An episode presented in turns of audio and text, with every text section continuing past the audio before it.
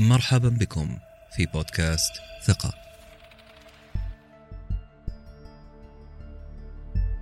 أصدقائنا أصدقاء بودكاست ثقة. للتذكير بودكاست ثقة يهتم بسبر أغوار الشخصية من الشخصيات المعاصرة أديب مفكر روائي طبيب. محاولين أن نعرف سر ثقة هذا الأديب أو الطبيب أو هذه الشخصية في مجالها الذي تعمل فيه. ضيفنا اليوم الأستاذ عبد الواحد الأنصاري الروائي الشاعر الناقد الأدبي. أستاذ عبد الواحد شاكر لك قبولك دعوتنا. وحاب أدخل في السؤال الأول. موضوعنا اليوم طبعا عن أدب يمكن لم ينتشر في العالم العربي إلى الآن لكنه من أعرق وأشهر الآداب حول العالم الأدب الصيني. الصينيون على مدى ثلاثة ألاف سنة وهم يقدمون أعمال فنية لكن اللي ينظر أو اللي النظرة لهذا الأدب أنه أدب محصور في منطقة معينة في ثقافة معينة وأنا متأكد أنه الأستاذ عبد الواحد راح يغير لنا هذه النظرة أو يثبتها لنا أو يضيف لها الشيء الكثير. فراح أبدأ بسؤال أول أستاذ عبد الواحد لماذا لا يزال الأدب الصيني غير رائج في العالم وبالتحديد في العالم العربي؟ مرحبا أهلا وسهلا بك يا أستاذ أنس وأهلا بالإخوة في سندويتش ورقي وأهلا بمتابعيكم. وفعلا أنا أتشرف بالحضور إلى هذا البودكاست من وقت إلى آخر. أنتم تسمون هذه ثقة ولكن أعتقد أنها ليست ثقة من وجهة نظري وإنما هي معاناة تكسب الإنسان خبرة بالطريق الذي يسلكه. فالإنسان إذا طرق سبيلا أو سلك طريقا أكثر من مرة فإنه يتعرف إليه يتعود على آلامه يتعود على مصائبه يتعود على متعه وينظر إلى ما فيه بعين المعتاد فيتكسب بذلك ارتياحا وتزول من أمامه المصاعب والمفاجآت. إن كان لك أن تسمي هذه ثقة فهي ثقة. في خصوص الأدب الصيني الأدب الصيني لا يزال يحتاج إلى اطلاع من قراء المشرق العربي. وقراء المشرق العربي لم يعتنوا بهذا الأدب لسببين. السبب الأول أن النهضة العربية ومدارس الإحياء ونحوها التي ظهرت في مصر والشام وفي المجلات الثقافية انصرفت إلى نوع من العناية بأدب المنتصرين. أدب المنتصرين في القرنين الثامن عشر التاسع عشر والعشرين. كان المنتصرون في أواخر القرن الثامن عشر هم الفرنسيون والإنجليز. وفي القرن العشرين انتصر الروس في الحرب العالمية الثانية. وقبل ذلك انتصرت بريطانيا وفرنسا وأمريكا. وأنا كما تعلم أنظر إلى التاريخ وإلى الثقافة نظرة مادية. سبق أن تحدثنا في هذا السياق. أليس كذلك؟ سبق أن تحدثنا في هذا السياق فيما يتعلق بأن كل نهوض وكل ذيوع فإنه تسبقه حركة تاريخية مادية سابقة له. وبالتالي فإن العرب انصرفوا عن هذا الأدب الصيني مع أنه أقرب إليهم بعض الشيء من غيره كما انصرفوا عن الأدب التركي وعن الأدب الفارسي وعن آداب المجاورة لأن الأمة الغالبة تفرض على الأمم الأخرى أن تتعامل معها وكأنها مركز ثقافي وتتعامل مع بعضها البعض يتعامل بعضها مع بعض وكأنها أطراف نائية متباعدة حتى لو كانت متجاورة. جميل جميل جدا. الصيني مويان حائز على جائزة نوبل طبعا. عام 2012 في رواية اسمها الذرة الرفيعة الحمراء. من عنوان الرواية واضح أنها لها علاقة بالثقافة الصينية. السؤال هنا إيش المميز في هذه الرواية اللي يخليها تجذب القارئ العالمي والعربي؟ أنا مركز على القارئ العربي. ليش شخص عربي مثلي يقرأ رواية عنوانها الذرة الرفيعة الحمراء؟ هذا سؤال مهم. لكن عندما نتحدث عن روائي كبير مثل مويان فنحن نتحدث عن أحد الروائيين العظام ولكن في سياق الحضارة الغربية وما تقدمه إلينا. فعندما تسأل لماذا نقرأ نحن في العالم العربي لروائي مثل مويان الصواب والصحيح في الواقع أننا نقرأ له لأنه ترجم في الغرب ولأنه حاز جائزة غربية وهي جائزة نوبل. هذه الحقيقة. لكن يفترض به أن يهمنا يفترض به أن يهمنا لأنه كاتب شرقي. يفترض بنا أن نعتني بمثل هذا النوع من الآداب لأنها يجب أن تعطينا صورة من غير واسطة تجاه الأدب الصيني. لأننا حضارة شرقية متقاربة يربط بيننا طريق الحرير. ارتباطنا قديم جدا دخول الإسلام للصين قديم جدا تواصل العرب والصينيين قديم جدا. فيفترض أن هذا النوع من الإبداعات اطلعنا عليه مبكرا ولكن الحقيقة أن نطلع على هذه الأنواع من الإبداع متأخرا جدا بسبب أننا ننتظر أن يقدمها لنا الآخر الغربي. وعلى أي حال آه، كتابات مويان يمكن أن يطلع عليها وتقرأ في سياق الأدب الصيني أدب الصيني لما بعد ما يسمى بالثورة الثقافية. وأيضا للأدب الصيني الوطني الأيديولوجي الذي يمثل الوطنية الاشتراكية. فمويان وطني. وأيضا يمكن أن ينظر إليه في سياق ما يسمى أدب العودة إلى الجذور الأدب التي الذي تجاوز مرحلة ماو الرئيس الصيني ماو الأشهر وأصبح يعود إلى جذور الثقافة الصينية ويبحث فيها عن أشياء جديدة خارج آه، السياق الأيديولوجي الذي آه، رسمه الحزب الشيوعي الصيني في فترة ماو. وعلى كل حال روايات مويان في غالبها أو لنتكلم عنها في سياق آه، زمني كرونولوجي. هي ينظر إليها في سياق كما ذكرت لك ما بعد ثورة ماو ما بعد الثورة الثقافية التي حصلت في عصر ماو وانتهت بوفاة ماو أو مع وفاة ماو. وبعد ذلك تطورت الرواية الصينية بتسارع شديد. وشهدت الرواية الصينية في التسعينيات يعني تنوعا على مستوى الموضوع والشكل. طبعا لا نستطيع أن نصنفها تصنيفا دقيقا. نصنف النوع الأدبي الذي كان يكتبه ماو تصنيفا دقيقا مئة في المئة لأنه تتداخل فيه تصنيفات عدة. ولكن هذا العقد يعني عقد التسعينيات ظهرت فيه أعمال صينية أضحت بعد ذلك نموذجا للرواية الصينية من ناحية الملامح الإبداعية. طبعا بعض الأسماء طبعا الأسماء الصينية صعبة. إذا حفظت لك اسمين أو ثلاثة فهذا يعدل ثلاثين اسما من الأسماء الأخرى التي اعتدنا النطق بها في لغتنا وأنا غير متحدث باللغة الصينية. أتواصل مع الأدب الصيني من خلال الترجمات كما يتواصل غيري. وقد ذكر على سبيل المثال ميلان كونديرا في كتابه الستارة أنه حتى الأوروبيون حتى الأوروبيون لا يستطيعون التواصل بالأدب إلا من خلال الترجمات لتعدد لغاتهم ولأنهم انصرفوا مبكرا منذ وقت طويل عن آه، التوحد والاتحاد على اللسان اللاتيني الكنسي. فعلى سبيل المثال لدينا الكاتب يوي هوا ولدينا الكاتب تشين تشونغ شي هذه أسماء صعبة جدا. ولدينا هذا الكاتب مويان. صاحب كتاب الذرة الرفيعة الحمراء ورواية التغيير. طبعا نحن في العالم العربي آه، نهتم بهذا الكاتب من جهة أنه فاز بجائزة آه، نوبل للآداب.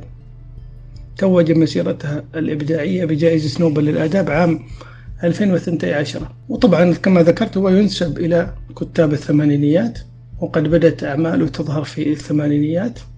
ولفت انتباه القراء الصينيين والدوائر النقدية بسبب أنه فهم الرسالة الرسمية. الرسالة الرسمية هي أنها كانت أن الصين كانت تريد أن تخرج من حقبة الثورة الثقافية كما ذكرت. فلفتت أعماله انتباه القراء والدوائر النقدية بسبب ثرائها بالمشاعر والخيال والعودة إلى الجذور وبسبب أيضا وطنيته بسبب وطنيته. فرواية الذرة الرفيعة الحمراء التي نشرها في منتصف الثمانينيات أحدثت ردود فعل واسعة وكتب عددا يعني من الروايات المتناسلة من هذه الرواية. طبعا كانت مدينة مدينة المدينة اللي التي نشأ فيها أظن أنها جامي أو نحو ذلك أو جوامي على كل حال هي مسرح هذه الأعمال. ومعظم أعماله متأثرة بتيارات حداثية أمريكية. طبعا فوكنر تأثر به ماركيز ويقال إنه هو تأثر بماركيز أيضا. وهذا غير مستبعد لأنه بدأ الكتابة بعد اشتهار اسم ماركيز وروايته آه، الواقعية السحرية. ولكن رواية آه، الذرة الرفيعة الحمراء نالت اهتمام الشرق والغرب بسبب أنها تتكلم من خلفية المنتصرين في الحرب العالمية الثانية أعني أمريكا وروسيا. وهي تحمل حملة شعواء قوية أيضا وشديدة وحملة وطنية أخلاقية طبعا مبررة ضد اليابان. لأن اليابان كما تعلمون احتلت احتلت الصين وكانت لها يعني انتهاكات شنيعة في الصين. فاتفق الهوى الصيني الشيوعي الأمريكي على هذه الرواية. طبعا هي رواية رائعة وتعد رواية الصين المعاصرة بامتياز. لكن المهم فيها الذي أعطاها هذه العناية بالدرجة الأولى وجعلها تمر بسرعة شديدة وتمرق من خلال جميع الأوساط الثقافية الشرقية والغربية هي أنها آه، تحاول أن تقدم اليابان في صورة ما قبل الحرب العالمية الثانية وكأنها تقول للغرب وللعالم بأجمعه انظروا إلى اليابان التي تلقت قنبلتين نوويتين. وكأنها تقول إنها كانت تستحق القنبلتين تينك القنبلتين. إنها كانت دولة عنصرية دولة متقدمة تقنيا قوية جدا بالغة التنظيم آه، عساكرها مدربون على أعلى درجات التدريب ضباط شديدو الولاء للإمبراطور. وهذه هي النتيجة. طبعا الذرة الرفيعة الحمراء آه، ترمز إلى النبتة الأصيلة في مقابل الذرة المهجنة اليابانية التي احتلت الصين.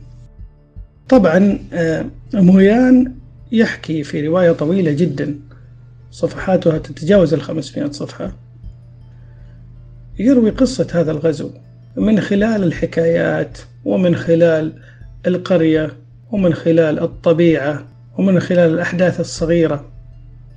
والعالم واقعي لكنه غرائبي لأنه يرسم لك أنواع عجيبة وغريبة وكأنك تعود إلى زمن تيمور لنك وزمن هولاكو.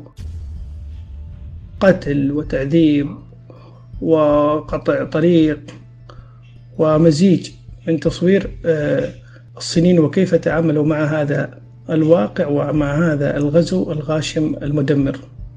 فيتوقع لهذه الرواية أن تلقى عناية بشكل عام ولا يستغرب أن تحظى بهذه العناية كما ذكرت لك لأنها تنطق بلسان المنتصرين في الحرب العالمية الثانية. وطبعا هي رواية وطنية وتتحدث من واقع وطني وأيضا تعتبر من روايات الرواة. يعني كأنه راوي شعبي نجدي يوجد لدينا هنا يروي ولكن ببعض التقنيات لكنها مطعمة ببعض التقنيات السردية آه، البديعة عندي سؤال كمان. من يمكن اعتباره رائد للفن الصيني للأدب الصيني بالتحديد؟ أه، إذا كان عندنا إحنا طه حسين من هو طه حسين الصين؟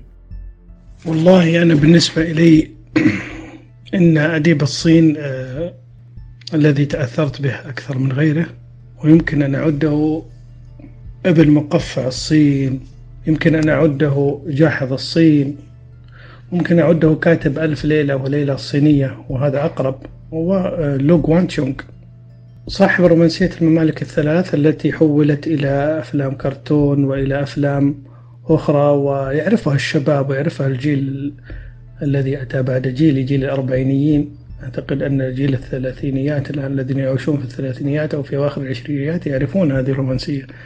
قد مرت عليهم وقد صدرت في نسخ مدبلجة عربية بأكثر من من عنوان. صاحب رومانسية الممالك الثلاث. وهي رومانسية يمتزج فيها الخيال بالتاريخ. وتصف السنوات الأخيرة من التاريخ السياسي لإحدى الأسر الإمبراطورية الصينية. وأيضا هي مهمة جدا لأنها لأن قيمتها كبيرة. قيمتها من حيث أنها زاخرة بالموروث الصيني وهي في الوقت نفسه تعد يعني تجميعا للتاريخ والأساطير الصينية. البطولات المعارك المؤامرات الخيانات. وهي بحق صراحة من كلاسيكيات الأدب الصيني التي ذاع صيتها في الآفاق.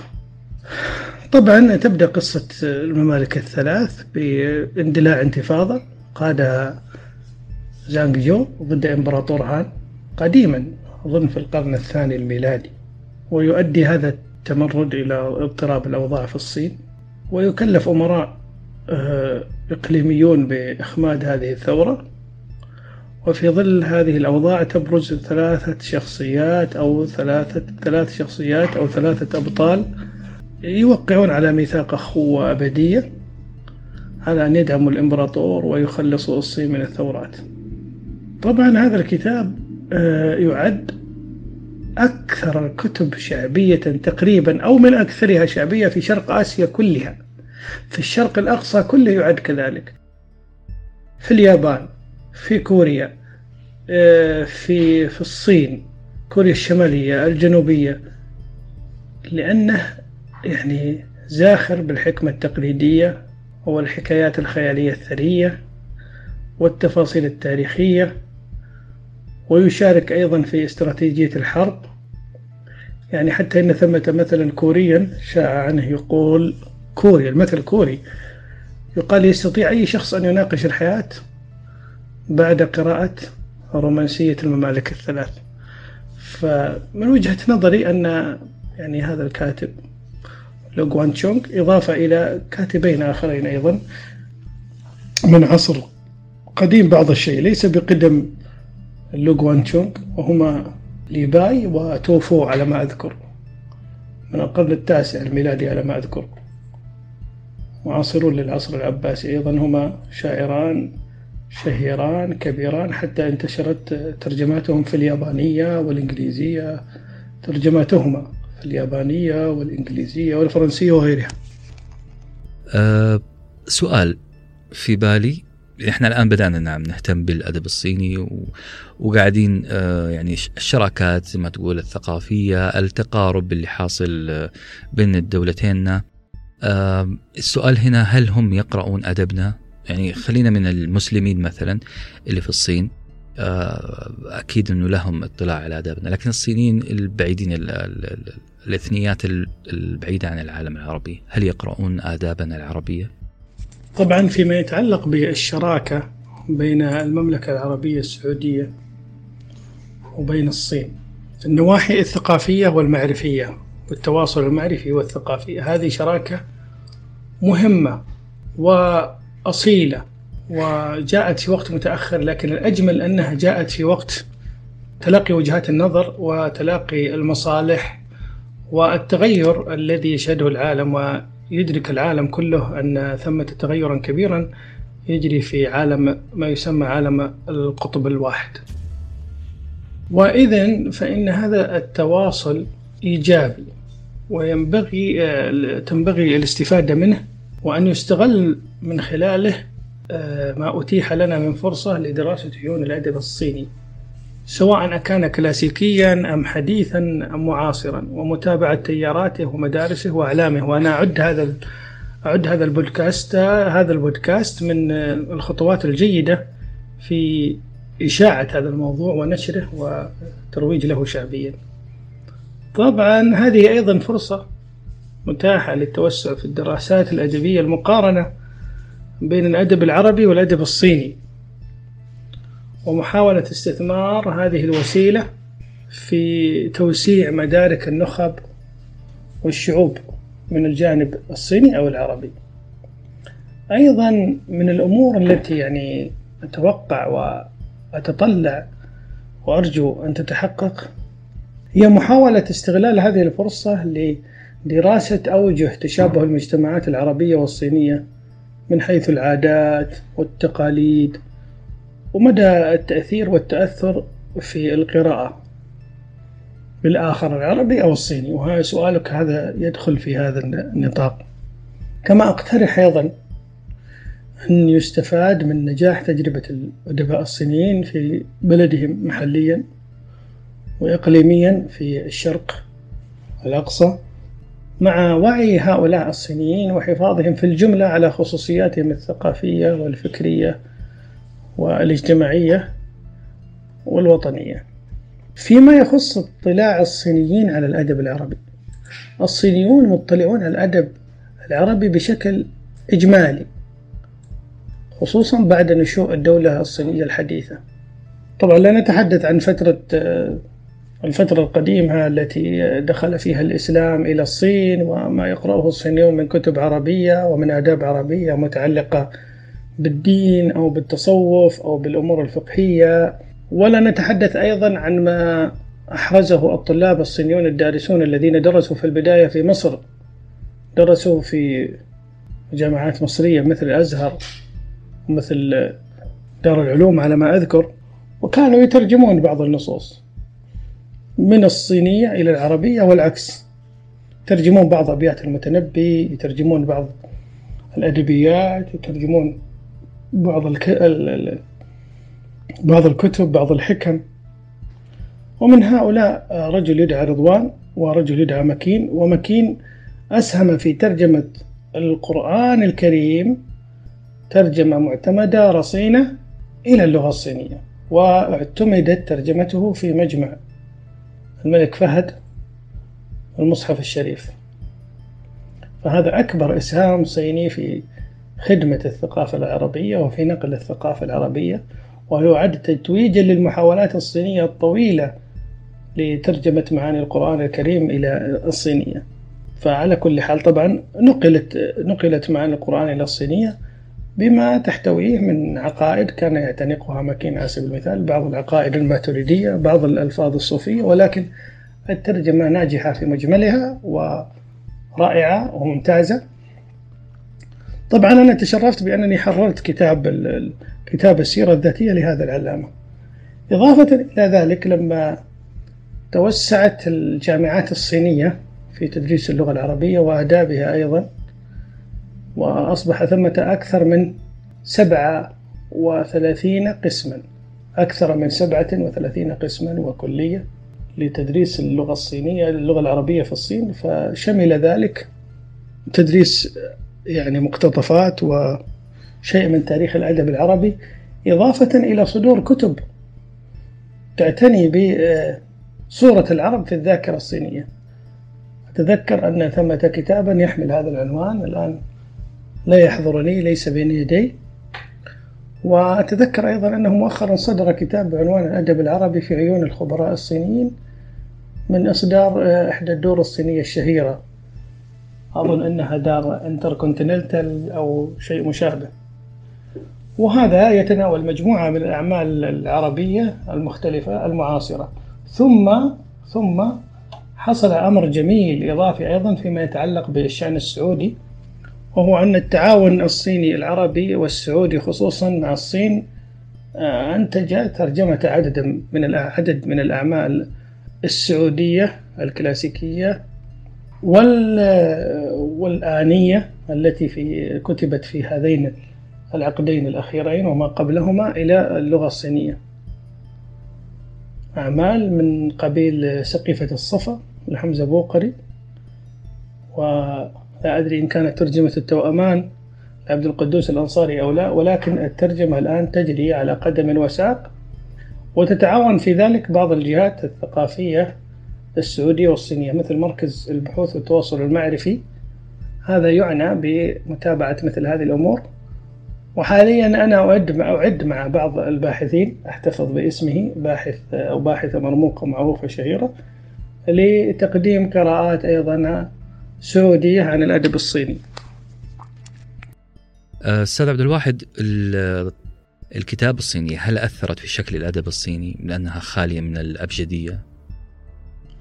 طبعا فيما يتعلق بالكتابة الصينية. ذكرت لك قبل قليل عندما ابتدأ الحوار ذكرت لك أنني أقرأ الأدب الصيني بلغة وسيطة. يعني أنا لا أتقن الصينية ولم أزر الصين. أنا مثل أكثر العرب الذين يقرؤون الآداب الأجنبية من طريق الترجمة. لكن كفكرة عامة كفكرة عامة تكونت لدي من خلال التواصل مع بعض الصينيين مع أحد أصدقائي الصينيين أستاذ لطيف ومع بعض الدارسين للغة الصينية وللآداب الصينية والمتخصصين الذين ألتقي بهم على وجه يومي بشكل يومي. الذي فهمته بشكل عام أن الأبجدية الصينية أو حروف المعجم الصينية تكتب بالإنجليزية إن لم أكن واهما. وبقية الكلمات أو صور الكلام توضع على شكل رموز. والرمز هذا ينطق على شكل أحرف وتحفظ هذه الرموز كما تحفظ الكلمات. وهذا يؤثر في شكل الكتابة دون شك. وبما يجعل الرمز مكونا من عدة حروف مختلفة دائما على حسب الرمز. لأن الرمز شكلي يرمز إلى صورة الشيء. فعلى سبيل المثال اسم اسم الرجل أو الرجل الذكر يقولون له شخص ذكر. هذا يرمز يحمل رمزه آه، حقل. وفأس أو سكين بما يرمز يعني إلى العمل والزراعة والقوة ونحو ذلك. الرسمة التي تدل على اسم الرجل أو الذكر أو المذكر مرسومة على شكل حقل وفأس مرتبطين. أما اسم المرأة على سبيل المثال فهو مرسوم على شكل آه، ما يشبه فتاة راقصة. ولكنها تنطق بحسب الأحرف الموجودة داخل اللغة الصينية التي تكتب ب غالبا بحروف الأبجدية وألف باء الإنجليزية. هذا أمر يؤثر في شكل الكتابة ولكنه لا يؤثر في الكلمات. يعني لا تنطق الكلمة يعني كلمة مثلا بيت عندما ينظر إليها الصيني أو قارئ اللغة الصينية لا ينطقها بيت ومنزل ودار ومأوى ونحو ذلك يعني لا توجد ثمة اختيارات. عندما ينظر إليها فإنه يقرأها بيت فقط. لكن صورة الكلمة تحيل إلى حروف موحدة. لا تحيل إلى عدة حروف. طبعا ثمة اختلاف في النطق لدى الصينيين. لديهم آه، اختلاف في النطق و اختلاف اللهجات وهذا قد يجعل الكلام يتغير. لكن عند الكتاب قد يجعل الكلام من حيث كونه مسموع أن يتغير في الأذن. فثمة اختلافات في النطق مثل اختلافاتنا نحن في اللهجات الضمة والفتحة والإمالة ونحو ذلك. يعني هذه صورة مقربة. لكن من حيث التأثير في الأدب الصيني بشكل عام لا أظن ذلك. وهذه الطريقة طريقة الكتابة والرموز هي طريقة شائعة على كل حال. لدى دول الشرق الأقصى مثل الصين وكوريا واليابان ولعل من أسباب ذلك أن الصين هي أن الكتابة الصينية كتابة الرموز الصينية أسبق من جميع الكتابات في المنطقة التي المجاورة لها واستفادوا الكتابة من من الصينيين فظهر شكل الكتابة الصينية الكتابة في تلك الدول بشكل عام أو في تلك الأصقاع بشكل عام بالرموز. أما تأثيره على شكل الأدب فلا أدري هو يؤثر على شكل الأدب على الورق ويحتاج إلى طاقة لحفظ هذه الرموز وكتابتها مع الحفاظ على آه، نطق الحروف كما هي. أما كيف تنطق هذه الحروف ونحو ذلك ف تنطق بمساعدة الحروف اللاتينية وثمة الآن على ما أظن برامج بل آه، أنا متأكد من ذلك ثمة برامج تعين على تصوير أبجدية الكلمة المكتوبة على شكل رمز في اللغة الصينية. الصين لها جيران أستاذ عبد الواحد. عندنا اليابان كوريا آه، الشمالية والجنوبية. هل في نقاط تشابه بينهم ولا الأدب الصيني مختلف تماما؟ أدبهم واقعي لا رومانسي خيالي. آه، وين نقاط التقابل؟ وين تميز الأدب الصيني عن آه، جيرانهم؟ طبعا الأدب الصيني أقدم بشكل عام بشكل عام أقدم من الأدب الياباني ومن الأدب الكوري. والرموز الصينية رموز الكتابة الصينية أيضا أقدم من رموز الكتابة اليابانية بل أكثرها مستفادة من أكثر رموز الكتابة اليابانية متأثرة وأكثرها مستفادة من الرموز الصينية وكذلك الكورية. فمن هذه الجهة يعد الأدب الصيني أسبق وأقدم وأعرق. ومن أجل هذا عندما تدخل على ويكيبيديا أو تدخل على جوجل أو تدخل على أي مصدر من مصادر المعلومات العامة تجد أن الأدب الياباني أو الكوري كلاهما كليهما كتب كتب في مراحل باللغة الصينية. طبعا ثمة اختلافات.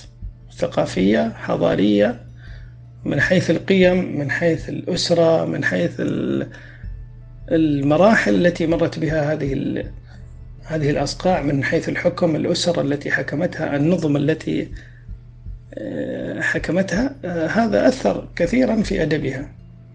فالأدب الياباني على سبيل المثال فيما قرأناه مترجما يعني أنا قرأت لي ياسوناري كواباتا قرأت لي يوكيو ميشيما قرأت لي عدد من الكتاب اليابانيين هاروكي موراكامي على سبيل المثال وكثير من الكتاب في القرنين الثامن عشر والتاسع عشر والعشرين ترجمت أعمالهم آه، إلى العربية. فلكل لكل أدب نمطه واختلافاته مثل الاختلافات آه، الحاصلة لدينا على سبيل المثال بين الأدب الفارسي والأدب العربي. لا بد أن ثمة اختلافا وثمة بعض التقارب في المفردات في بعض الأفكار لا سيما مع التأثر في اليابان وغيرها بال يعني بما تأثر به الصينيون كالبوذية والكونفوشيوسية ونحو ذلك. أه سؤال يمكن يهم الناس اللي أه تحب تقول إنه الأدب رسالة أو الفن رسالة أكثر من أنه فقط الفن للفن. هي المذهبين هذه. الناس يقول لك الفن أو الادب للأدب فأنا أتحرر من أي رسالة تربوية. وفي ناس تقول لا الأدب دوره الأساسي إنه يوصل رسالة تربوية. أستاذ الواحد موقفك من هذه المذهبين مع مين فيهم وايهم أصح في رأيك؟ آه وثاني حاجة الأدب الصيني فين نصنفه من هذين الاتجاهين؟ طيب بالنسبة لهذا السؤال بالنسبة لهذا السؤال أعتقد أنه سؤال مهم وسؤال ينبغي استحضاره فيما يتعلق بالأدب الصيني. في الأدب الصيني لا يوجد من وجهة نظري ما يسمى أدب لأجل الأدب. الأدب الصيني أدب حكمة أدب مكثف أدب مبني على الوعظ أدب مبني على الرسائل الخفية أدب مبني على محاولة تفسير الكون واكتساب الحكمة من أجله وأيضا آه، مليء بالقيم ومليء بالرسائل حتى أن الأغاني والأغاني الراقصة ونحو ذلك حتى في قبل أكثر من عشرة قرون في الصين كانت الأغاني الأعراس والزواجات وحفلات الزواج تتضمن نقدا سياسيا للإمبراطور الصيني. ولا سيما بعدما انتقلت الصين إلى فكر الشيوعي وإلى الجدلية المادية التاريخية أصبح الأدب هادفا. لا سيما في فترة الثورة الثقافية. أصبح الهدف هادفا بشدة وأصبح أيديولوجيا في الفترة الثقافية. ثم بعد ذلك تحرر بعض الشيء وصار الكتاب الصينيون يعودون إلى الجذور. ولا شك أن الأدب الصيني والخيال الصيني والشعر الصيني بشكل عام مرتبط بتاريخ الصين وبموروثها القيمي والثقافي والكونفوشيوسي والبوذي وما إلى ذلك. والآن هو متأثر بالاشتراكية والشيوعية ومتأثر أيضا بالثقافة الغربية ولكنه في النهاية حتى لو حصلت ثورات داخل الأدب الصيني مثل الثورة التي ارتفع لواؤها وسميت آه، بثورة التدقيق في التاريخ. هكذا. وجد اتجاه إيديولوجي للتشكيك في القديم باسم التدقيق في التاريخ أو مراجعة التاريخ أو إعادة قراءة التاريخ. ومع ذلك الأدب تفسر من خلاله الحياة وتقدم من خلاله طريقة الحياة. فعلى سبيل المثال من خلال الأدب الصيني يحدد من أقدم البشر سابقا. مثلا من خلال الأدب الصيني تحدد طريقة بناء الدول وطريقة آه، التعامل وبناء الواقع السياسي. من خلال الأدب الصيني آه، يراجع التاريخ. مرة بعد مرة وتعاد كتابته كتابة واقعية كتابة رومانسية كتابة ما بعد حداثية حتى في الوقت الحالي. إذا آه، الواقع والثقافة والقيم والفلسفة والموروث الصيني بشكل عام تجده حاضرا حيا في الأدب الصيني. إذا الأدب الصيني على رغم عنايته بالتجديد وعلى رغم عنايته بالإجادة الفنية إلا أنه أدب آه، مليء بالمعاني والمضامين وأدب يحاول تثبيت القناعات أو تغييرها أو محاولة إيصال فكرة الانسجام مع الكون وتقبله كما هو مع مواجهته. وأيضا هو أدب لكتابة التاريخ وقراءته ومحاولة فهم الواقع وتوجيهه وإصلاحه والتعامل معه والانسجام فيه هذا هو سياق الأدب الصيني.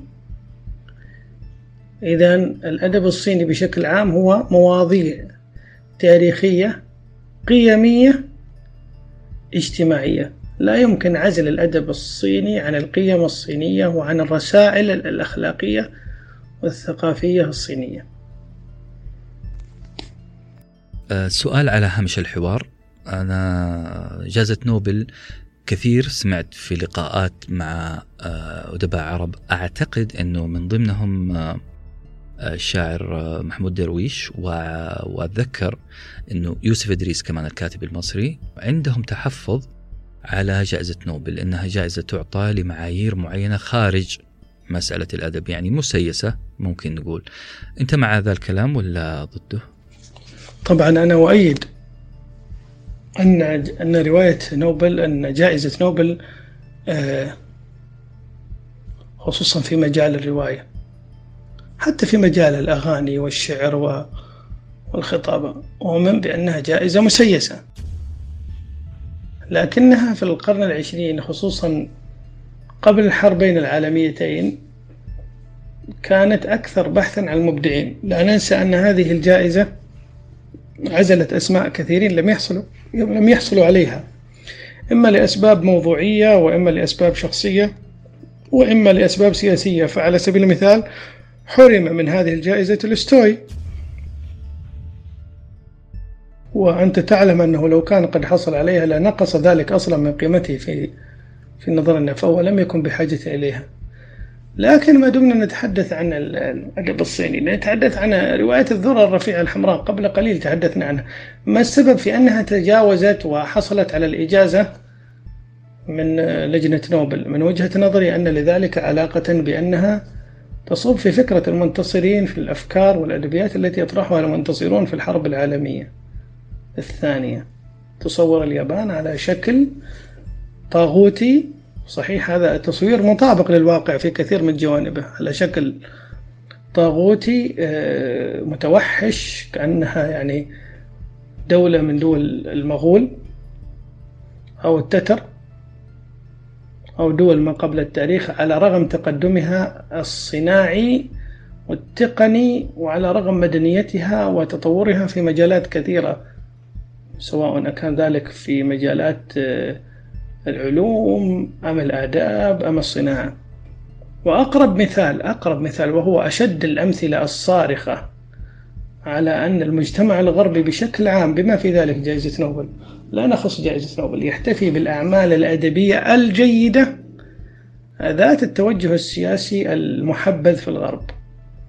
أكبر على ذلك هو أن جائزة نوبل كان يحوزها أحد الطرفين إما طرف رأسمالي وإما طرف اشتراكي حتى سقط الاتحاد السوفيتي وأصبحت أمريكا بلد أمريكا هي القطب الأوحد في العالم لفترة بسيطة لمدة ثلاثين عاما تقريبا.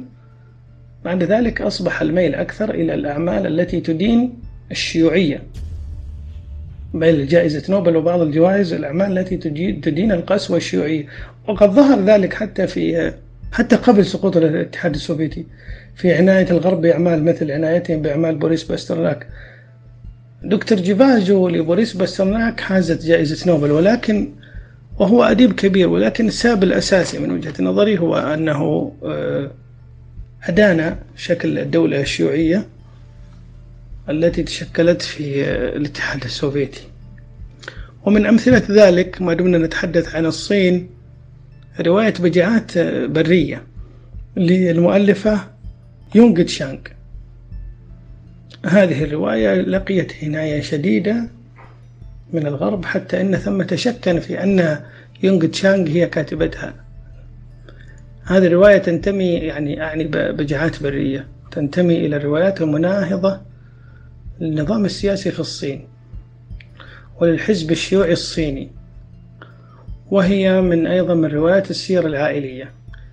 فكرة الرواية أنها تحاول أن تصور الواقع الصيني خلال سبعين عاما منذ بداية القرن الميلادي الماضي بداية القرن العشرين على أنه واقع ديستوبي أشبه بالوقائع الفظيعة المتخيلة في رواية جورج أورويل 1984 تشانغ أو هذه الكاتبة كاتبة هذه الرواية حرصت على أن ترسخ أن الصين الحالية قصتها قصة محاولة التخلص من الجحيم الذي عاش عاشته في ظل الطاغية ماو تسي تونغ صورت معاناة المثقفين والمبدعين من الاضطهاد السياسي.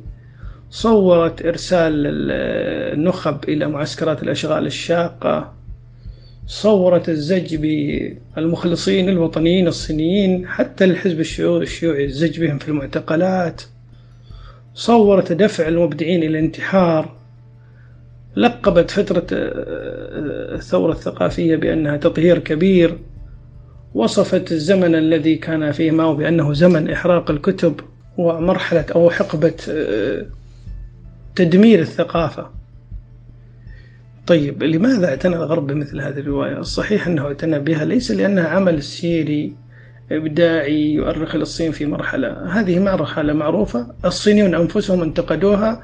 الصينيون كتبوا عنها روائيون الصيون انتقدوها. الصينيون يعرفون أنها مرحلة مظلمة من تاريخهم.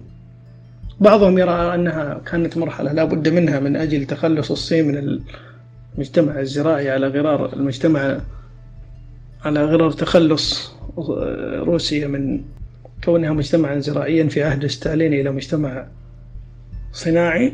ولكن اعتني بهذا العمل لأنه آه، صور الصين الشيوعية في مرحلة من مراحلها على أنها عالم ديستوبي خيالي لا يوجد إلا في ما يشبه روايات الغرب الخيالية التي تتكلم عن الديستوبيا في في دولة يوتوبية.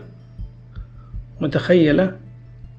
أتكلم هنا عن اليوتوبيا بالمعنى المضاد بالمعنى المناقض.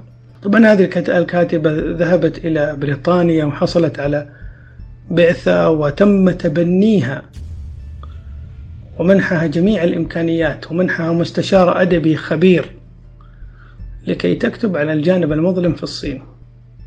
كتبت أن أباها وقع ضحية للتطهير الكبير تسميها التطهير الكبير. وكتبت عن أنها كانت تكتب القصائد وترسلها إلى المرحاض يعني تغرقها في المرحاض أو تتلفها في المرحاض خشية من من إغارة من غارات أو من هجمات أو من مداهمات على الصحيح من مداهمات رجال الأمن لها.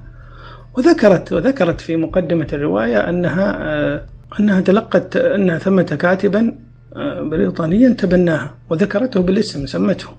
الظاهر يدعى هوليدي أو كذا. المهم هذا الكاتب البريطاني ذكرته وذكرت أنها اعتمدت عليه في تأليف الكتاب وأنه ساعدها على الكتابة باللغة الإنجليزية وساعدها على تصوير الصين. هكذا تنص هي بلسانها وبقلمها تنص على أنه ساعدها على تصوير الصين وكأنها مقاطعة من مقاطعات رواية 1984 التي كتبها جورج أورويل. إذا هذا شيء واضح. الغرب يعتني بهذه الأعمال لأن فيها ما يوافق هواه صحيح أنه يختار أعمالا إبداعية في الغالب أو أعمالا عبقرية ولكنه يضع في حسبانه هذه الأمور وأكبر دليل على ذلك على أنه بعد سقوط الاتحاد السوفيتي كانت الأولوية متاحة لكثير من الأعمال المضادة للشيوعية لكي تنال جائزة نوبل هي وكتابها كمكافأة متأخرة لهم أو كمكافأة نهاية خدمة لهم. طبعا هم لا يشترط أن يكونوا كتبوا بإملاء من الآخرين أو خدمة لهم لكن نوبل تجيد البحث عن ال... عن الكتاب الذين هم من هذا النوع ومكافأتهم. أستاذ عبد الواحد سؤال أخير. أه، هل أنت مع مقولة بعض النقاد العرب أن الشعر ظاهرة عربية؟ وما أعتقد تجدون شعر خارج اللغة العربية لأنها وأعتقد في كتاب اسمه فقه العربية ذكر هذه النقطة آه، إنه في مدرسة أو كثير من النقاد والمهتمين بالأدب يقولون الشعر لا يوجد إلا في العربية مهما حاولت تقول لي هذا شعر آه، إنجليزي شعر لاتيني شعر آه، آسيوي. فهو لا يمكن اعتباره شعرا مقارنة بأدبنا العربي. هل هذا الكلام أنت معه ضده؟ وهل الشعر الصيني يعني فين تصنفه؟ في أي مستوى؟ هل يقارب الشعر العربي؟ هل هو مؤثر في الساحة الأدبية العالمية ولا لا؟ فكرة أن الشعر لا يوجد إلا في العربية وهو أشبه بالفكرة التي تقول إنه لا توجد بلاغة إلا في العربية أو لا يوجد إبداع إلا في العربية. هذا غير صحيح. لدينا لهجات أشبه بلغات مستقلة مثل اللهجات في بعض بلدان المغرب العربي مثل بعض اللهجات النادرة في في الجزيرة العربية المهرية. توجد بعض اللغات في بلاد المغرب العربي مثل اللغة الطارقية اللغة الأمازيغية. هذه فيها شعر بليغ وأنا أتحدث عن هذا بموجب أني اطلعت على بعض هذه اللغات ودرست بعضها وألفت في بعضها معجما. أنا ألفت معجما في اللغة الطارقية. اللغة الطارقية على سبيل المثال غنية بالشعر بل توجد في شعرها سمات من سمات الشعر العربي. لكن لعل ما ذكر آه، عند أبي هلال العسكري أو غيره في كتاب الصناعتين عن أن اللغة العربية تختص بنوع من الإيقاع لا يوجد في غيرها هذا صحيح لأنه إيقاع منضبط آه، لا يحصل فيه حذف مد إلا إذا كان جائزا أو لضرورة. ولا يحصل فيها زيادة تضعيف في حرف غير مضعف إلا إذا كان ذلك سائغا. ولا يختزل فيها حرف أو تغير فيها. والقافية أيضا غناها بالمفردات. يسهل كتابتها على قافية موحدة. ولكن ليس بصحيح أنه لا توجد لا توجد لا يوجد شعر أجنبي. على سبيل المثال الشعر الصيني لفت لفت المبدعين حتى في قرون قبل عندما انتشرت الإرس عندما سعت الإرساليات التنصيرية وما التي تسمى التبشيرية إلى نشر المسيحية في الصين رجع الرهبان والمبشرون المسيحون بتأثر شديد بالثقافة والأفكار والشعر الصيني. حتى أن بعض النقاد يرون أن ذلك مما أسهم في تأسيس المرحلة الرومانسية في أوروبا. لكن لأمر سياسي أو لأمر آخر أو لأمر أريد لأمر أراده أرادته الإمبراطوريات الغربية الاستعمارية لأمر أرادته تجاهلت الثقافة الصينية بعد ذلك ولم تعد الثقافة الصينية إلى النور إلا بعد مساعي آه، عدد من الكتاب ومنهم الكاتب الأمريكي الأشهر عزرا باوند في ترجماته للشعر الصيني الكلاسيكي ومنها كتاب كاثي. منها كتاب كاثي هو و كاتبة أمريكية أخرى تدعى إيمي لويل.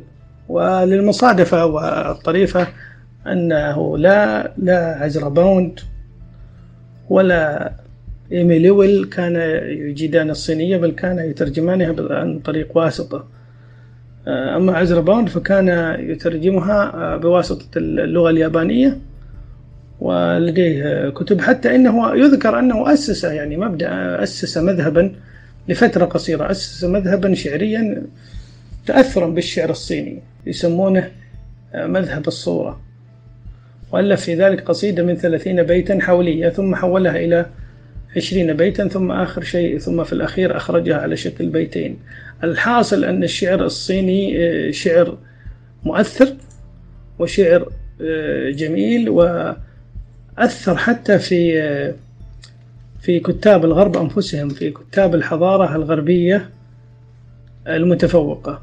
أذكر أنني في فترة في فترة الحظر في كورونا كنت أقرأ عن الصين. كانت يعني أمامي دستة من الكتب الصينية. وحتى تحدثت عن ذلك في يومياتي. اليوميات التي فائزة فازت بجائزة أدب العزلة. في لدى هيئة الأدب والنشر والترجمة. وكنت يعني أدخل من خلال الشعر الصيني المترجم إلى عوالم الشرق المغوية وإلى هذا الأدب الضارب بجذوره أو بجيرانه أو بجذوعه ثلاثة ألاف سنة إلى الوراء. وكنت أتحدث دائما لبعض الأصدقاء وأكتب في حتى في المذكرات أن إذا كان العرب لهم أغاني هي أغاني أبي الفرج الأصفهاني فالصينيين عندهم كتاب الأغاني أيضا للكاتب شي جينغ. بالمناسبة شي جينغ اسمه يشبه اسم رئيس الصيني الحالي شي جينغ بينغ. شي جينغ. فكتاب فيه مئات القصائد. أغاني نظمت أغاني مكثفة في بضعة أسطر. تغطي عدد كبير من السنوات أكثر من 500 سنة. أتذكر في عبارة جميلة تشبه القصيدة التي تحدثت عن قبل قليل عن أن أزربون كتبها. يعني عبارة مكثفة قصيدة قبل الميلاد مكونة من ثلاثة أشطر أو من ثلاثة شطور. الشطر الأول يقول كان القصب مزدهرا أخضر. هذا يذكرك بالذرة الرفيعة الحمراء يا أستاذ أنس. وصار الندى الأبيض سقيعا وكان حبيبي قريبا مني. فالشعر موجود في جميع اللغات لكنها تتفاوت مزايا الشعر في اللغات. ولا شك أننا نحن العرب بتذوقنا للغتنا ذات الإمكانيات العالية وذات الخصائص التركيبية الغنية والغنى المفرداتي لا شك أن الطاقة الإبداعية لدينا قد تكون أكثر من غيرنا لكن الزعم بأن الآخرين ليس لديهم شعر جميل آه، غير صحيح. غير صحيح. لا نظريا ولا واقعيا ولا تطبيقيا. آه كالعادة ما أقدر أقول إلا أنه حرام آه، حوارنا مع الأستاذ عبد الواحد يكون في هذه الدقائق البسيطة.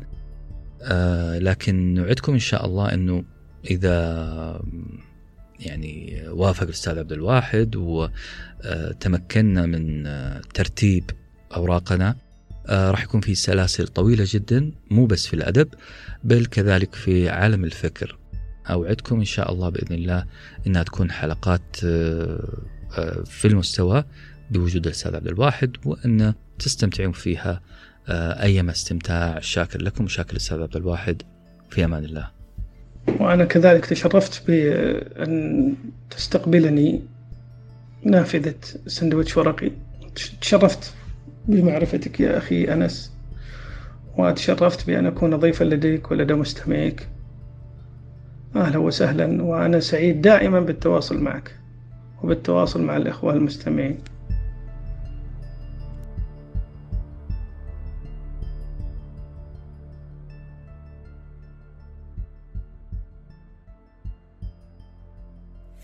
مرحبا بكم في بودكاست ثقة.